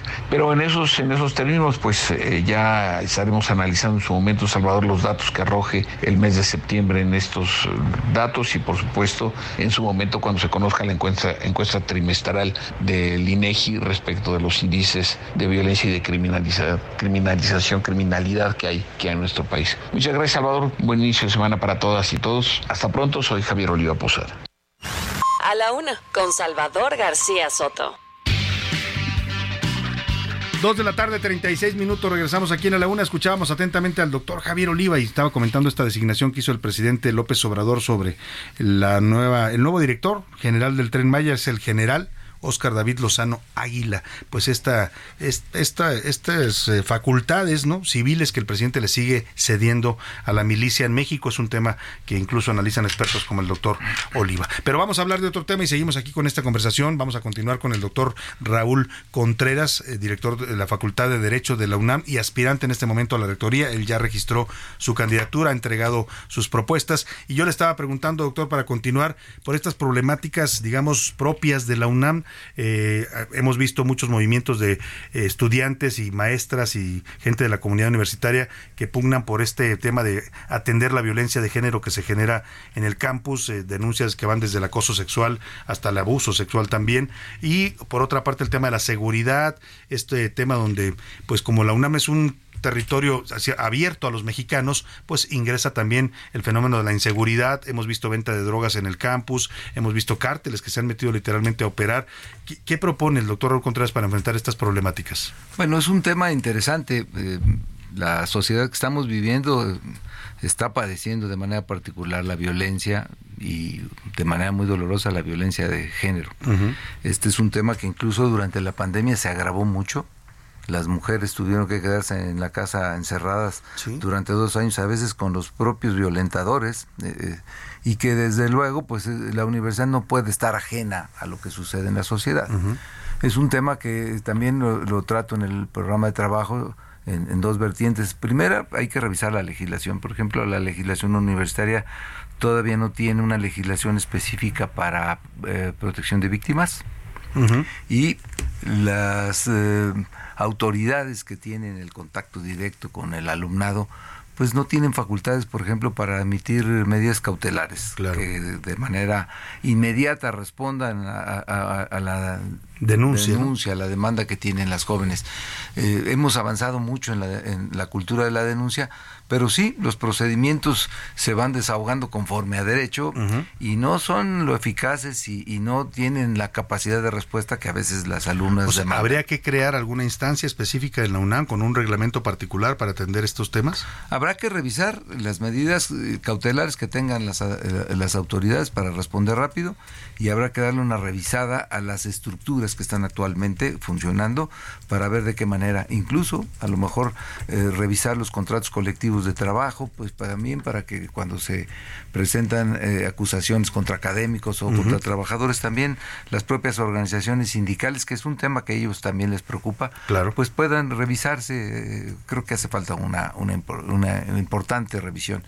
Y en materia de seguridad, bueno, desde luego hay que seguir invirtiendo en la seguridad este, de, de los campus. Tenemos campus enormes este, que funcionan todo el día. Por ejemplo, la Facultad de Derecho empieza a dar servicio de las 7 de la noche hasta las 9 de manera ininterrumpida y hay personal y hay alumnos y maestros que llegan una hora antes y se van una hora después. Casi estamos funcionando muy fuerte todo el día. Los sábados es cuando está más llena la universidad por Sí. el sistema de educación abierta. Pero estamos también estableciendo la necesidad de una cultura de la legalidad y una cultura de, de ciudadanía. También Ujú. tenemos que eh, O sea, la participación de la comunidad universitaria y de la ciudadanía que ingresa al campus. Invertirle más a la prevención, o sea, la prevención de, de todos estos acontecimientos. Cámaras, tecnología, ¿hace falta? Hace falta. Porque es Hace- indispensable ahora para la seguridad. Hace falta. Invertir tener- en eso también. Sí, desde luego, tener tener este mucho más cámaras y tener una especie de C5 donde Mm, de podamos tener un poco de control de, de todas estas cuestiones, porque efectivamente el, el campo, el, todo, el- todos los campus son, son abiertos, pero Ciudad Universitaria lo Sí, es más. es como, ¿no? para la gente es incluso un lugar de, de recreo el fin de semana, ¿no? Sí, claro, la gente entra los sábados y los domingos a llevar a, a hacer ejercicio, a llevar a sus mascotas a, Claro. las, a las islas. Ahora, doctor, usted tiene una gestión ya de varios años al frente de, de la Facultad de Derecho y yo, yo veía un dato interesante desde que usted dirige la Facultad de Derecho. Antes era común ver en las solicitudes de abogados, cuando se buscaban pasantes de, de- la abogacía o abogados ya titulados, las empresas ponían, se solicitan abogados de cualquier universidad excepto la UNAM no querían a los de la UNAM por la fama que tiene la universidad y porque los conflictos y por las grillas y por los paros, ¿no? Eh, ¿Cómo logró hacer hoy ya no vemos ese requisito, la Facultad de Derecho está ranqueada entre las mejores del país, si no es que la mejor en este momento, y cómo se logró eso y cómo evitar esta problemática de los paros en las escuelas y facultades de la UNAM, que yo escucho a muchos estudiantes quejarse, entré a la carrera, pero no he podido tomar clases porque todo el tiempo están en paro. Este es un tema que surgió después de la huelga del 99-2000. Lamentablemente, sí eh, aparecían los anuncios de ocasión en donde decían inútil presentarse egresados de la UNAM. Hoy eso ha cambiado de manera muy radical. En estos últimos casi ocho años, la Facultad de Derecho ha sido la única facultad en la ciudad universitaria y en la universidad en no suspender un solo día sus No ha tenido ni un día de paro. Ni un solo día. Y en, en la pandemia fuimos la, la facultad que reaccionó más rápido, que tuvo más aulas virtuales abiertas y que hemos precisamente basado en ello pues el, el- el- el correspondiente incremento en, en- en la buena posición que tiene la Facultad de Derecho. Hoy la Facultad de Derecho está posicionada en el lugar 26 del mundo. 26 a nivel internacional, bastante mundo. bueno. Y es la primera en el mundo de habla hispana. No hay ninguna facultad mejor ranqueada en Latinoamérica, ni Que en la Facultad de España, ni en. Portugal, que la. Facultad de Derecho, y es debido a eso. Mira, Salvador, el 80% de los alumnos que entran a la Facultad de Derecho y a la universidad provienen de familias de muy escasos recursos, menos de cuatro salarios mínimos como ingreso familiar. Entonces, cuando hay un paro, los que realmente salen más afectados son los estudiantes ellos. pobres. Yo recuerdo en la huelga de 99, 2000, muchos amigos y muchos compañeros que pudieron hacerlo se llevaron a sus hijos de la universidad. a universidades privadas. privadas, Pues pero lo podían hacer. Pero los que no tenían las posibilidades económicas se quedaron a aguantar la huelga y luego se quedaron a, a padecer el desprestigio. Hoy te puedo decir que los egresados de la Facultad de Derecho no solamente este, eh, tienen problemas de desempleo, sino al contrario, hay un, una bolsa de trabajo y están siendo muy bien recibidos por el mercado laboral. ¿Qué se necesita para evitar esta cultura del paro? Pues, o sea, más autoridad, más diálogo con la comunidad estudiantil. ¿Cómo lo resolvemos? ¿Cómo lo, lo ha resuelto usted en derecho? Bueno, hay que estar muy cerca de, de la, de los problemas, hay que estar muy cerca de, la comunidad universitaria, es decir, para poder ser rector, yo creo que tienes que haber sido líder de una comunidad universitaria Claro. y tener el respaldo y el reconocimiento de ella, tienes que tener experiencia en ello. Y también la cultura de la ciudadanía ayuda. Eh, hemos visto siempre en estos paros que una pequeña minoría es la que se reacciona, la que para. Y, y el resto la de gran la mayoría es la afectada. se- y se- no quieren paro muchos de ellos. y, y- y se resigna. Entonces, cuando hay una ciudadanía participativa, cuando la ciudadanía sabe la importancia que tiene el derecho humano a la educación, lo, lo que implica eh, eh, tener el derecho de educarte, es la única manera de salir de la pobreza. Cuando valoras lo que te está dando tu universidad, no permites que con cualquier pretexto se pueda suspender. claro. La comunidad, cuando hay plantones y hay marchas, este, ves a los estudiantes agarrados de los brazos haciendo cadenas humanas para cuidar su facultad y eso ha sido muy importante. La comunidad es la que ha cuidado que la facultad no pare. Es donde está pues la solución a esta problemática. Doctor, eh, ahí hablábamos hace un rato de estas nuevas eh, tecnologías, ¿no? Que están ya invadiendo la actividad humana en todos los campos y el conocimiento no es la excepción, la inteligencia artificial. Eh, ¿Qué retos plantea para una universidad como la UNAM? Y también le pregunto, eh, a futuro, ¿usted propondría, por ejemplo, revisar la oferta curricular de la universidad, cambiar algunas carreras para adaptarse a estas nuevas realidades? Sí, yo, yo creo que la pandemia nos demostró este, que todo el mundo tiene que estar siempre atento a, a que suceda una cuestión de estas. Teníamos una tecnología que no, que no se había usado suficientemente, la universidad la tenía desarrollada, estas aulas virtuales ya estaban. Ya estaban instaladas. Y creo que la pandemia nos dejó muchas enseñanzas que no hay que desechar. Eh, yo creo que en algunas carreras se podría hacer convocatorias en donde le avisáramos a los alumnos que los 10 semestres van a ser este, impartidos Virtuales. a través del Zoom. Y eso nos daría, desde luego, la posibilidad de ampliar nuestra, nuestra oferta. No nos requeriría de una inversión pues para construir más edificios, Más que ese aulas, es el problema, claro. más aulas. Quizá, desde luego, eh, sí crear más, eh, más horas académicas para tener contratación de profesores, pero podríamos estar atendiéndolo en algunas carreras. Hay algunas carreras que necesitan de laboratorios Claro. y necesitan otro Pero tipo de pueden ir un día o dos a, a lo presencial y tienen tener la mayor parte remota. Bueno, así funcionó la universidad Sí, dos años sí. y funcionó muy bien. Ninguna ninguna generación se quedó truncada y, y- y- y afortunadamente en la Facultad de Derecho ningún estudiante se quedó atrás por temas de, de pandemia. En este momento nosotros mantenemos todavía eh, esta educación híbrida. Todos los eventos los hacemos este, transmitidos en, en redes Claro. y el 70% de las clases se imparten de manera escolarizada, presencial, y un 30% se siguen dando en Zoom. Entonces los alumnos casi todos llevan una educación híbrida. Escogen una o dos materias este, en Zoom para ajustarla a sus horarios, no tienen que dejar materias colgadas para estar trabajando. La ciudad se está complicando nuevamente después de la pandemia con, los, con las horas de transporte y creo que esto es algo que enseñó la pandemia y que la universidad no puede desechar. Pues doctor, le pregunto finalmente el tema de la ideología en la UNAM, porque ha sido todo un tema de debate en los últimos años, marcadamente con el gobierno del presidente López Obrador, que ha hecho cuestionamientos sobre que la universidad se derechizó, se volvió neoliberal, el presidente parece decir tiene la universidad tiene que ser de izquierda, y yo le quiero preguntar a Raúl Contreras, al doctor Raúl Contreras, director de la Facultad de Derecho y aspirante ya registrado a esta eh, a, a este eh, cargo de la, rector de la universidad, ¿Cuál es la ideología del UNAM y cuál tiene que ser, según usted, eh, digamos, en este debate que se ha abierto? Mira, se, decide, se sigue diciendo que la universidad tiene que buscar siempre una mayor democratización. Yo creo que la democratización que tenemos que buscar es que todos los estudiantes tengan las mismas posibilidades para ingresar. Y ningún estudiante dentro de la universidad sea discriminado por ninguna razón de origen, este, eh, preferencias políticas, sexuales, raza, este, e- etcétera. Esa es la verdadera democratización. La universidad no puede haber, no puede decir que se derechiza porque el 80% de sus estudiantes vienen de familias muy pobres y nosotros estamos haciendo todo lo posible por ayudarlos para quien entra a la universidad. Esa es la gran oportunidad y puede ser la única gran oportunidad Sí, en su para vida cambiar su de vida. cambiar sus condiciones este, adversas de origen. Entonces, eh, la universidad no puede estar ligada a, a- a Ninguna. ninguna. ideología.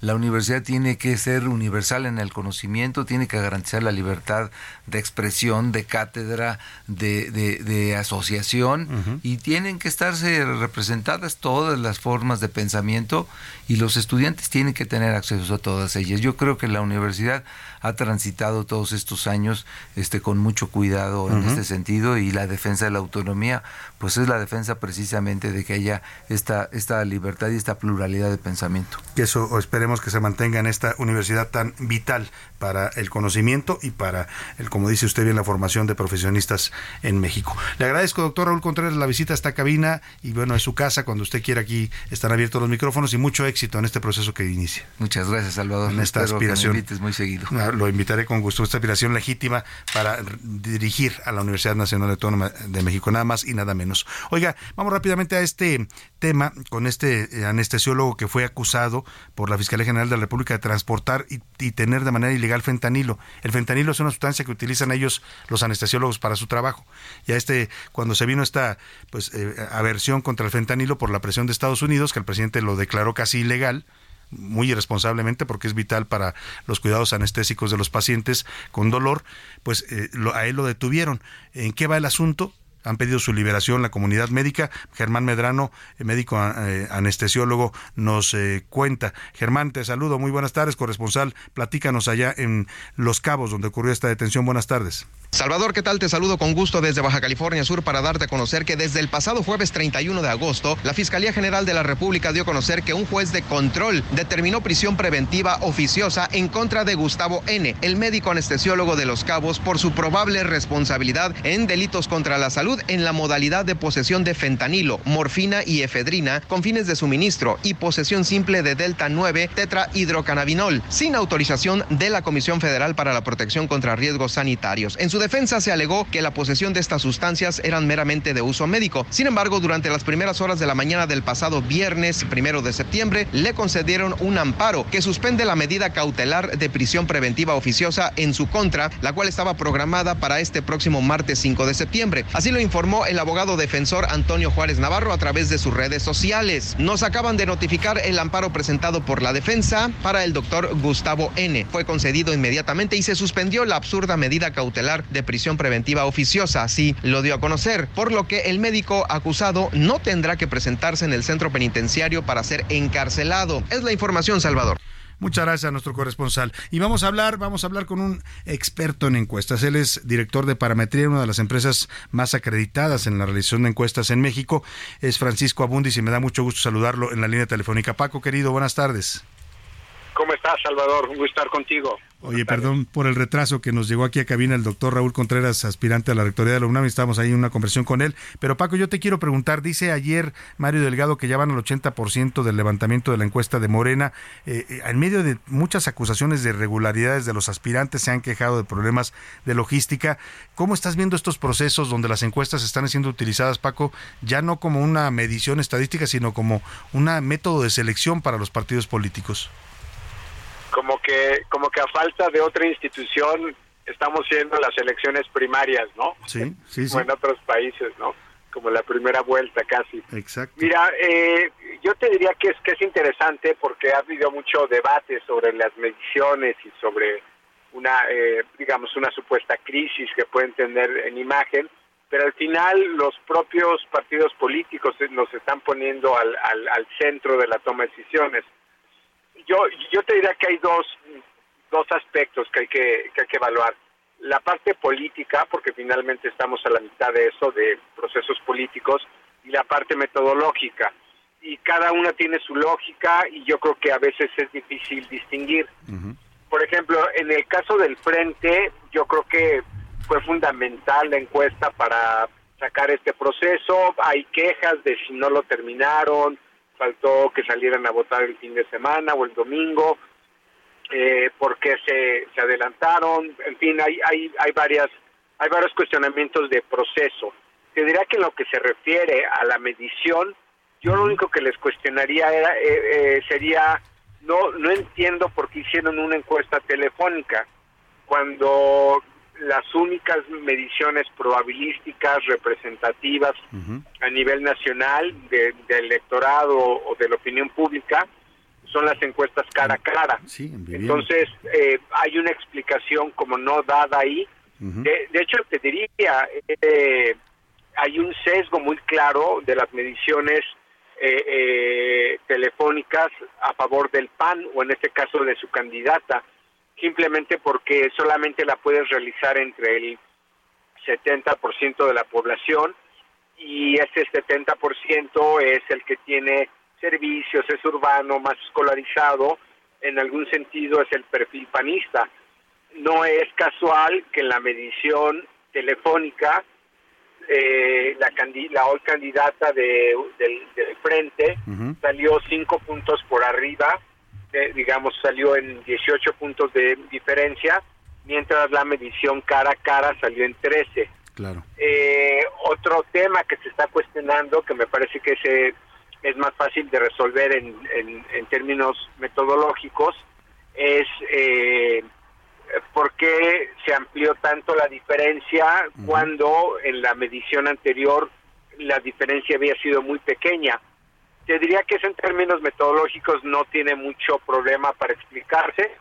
Simplemente entre menos categorías tienes la eh, y, y, menos son las opciones, eh, la digamos la forma de decidir tu preferencia es más clara. De hecho, te recordaría un proceso similar que hicimos para la para la presidencia de Morena, recordarás hace un par de años, sí, sí, cuando se eligió donde había un había un cuestionamiento donde se, decía que no se explicaba por qué si Muñoz Ledo, eh, digamos, si nivel de conocimiento no había tanta diferencia, claro. Porque a la hora ya del, del proceso esa diferencia se fue a este, 15 puntos. Es, es, exactamente lo mismo. Paco, me va a cortar la guillotina y yo no quiero cometer una descortesía contigo, pero te quiero pedir si continuamos esta plática mañana para hablar de lo que viene ya en Morena. Mañana en la noche se reunirán para dar a conocer los resultados y si te parece, continuamos la conversación mañana. Sí, perfecto, porque ese es otro proceso que también tiene más metodológicos y sus, temas este, políticos. Claro, lo comentamos mañana, Paco Abundis. Te mando un abrazo y muchas gracias, director de Parametría. Y me despido de usted, que pase una excelente tarde. Provecho, aquí lo esperamos todos mañana a la una. Por hoy termina a la una con Salvador García Soto.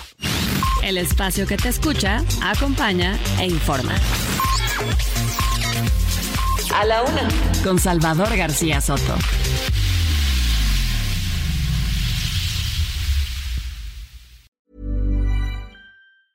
Planning for your next trip? Elevate your travel style with Quince. Quince has all the jet setting essentials you'll want for your next getaway, like European linen, premium luggage options, buttery soft Italian leather bags, and so much more. And is all priced at 50 to 80% less than similar brands. Plus, Quince only works with factories that use safe and ethical manufacturing practices. Pack your bags with high-quality essentials you'll be wearing for vacations to come with Quince. Go to quince.com slash pack for free shipping and 365-day returns.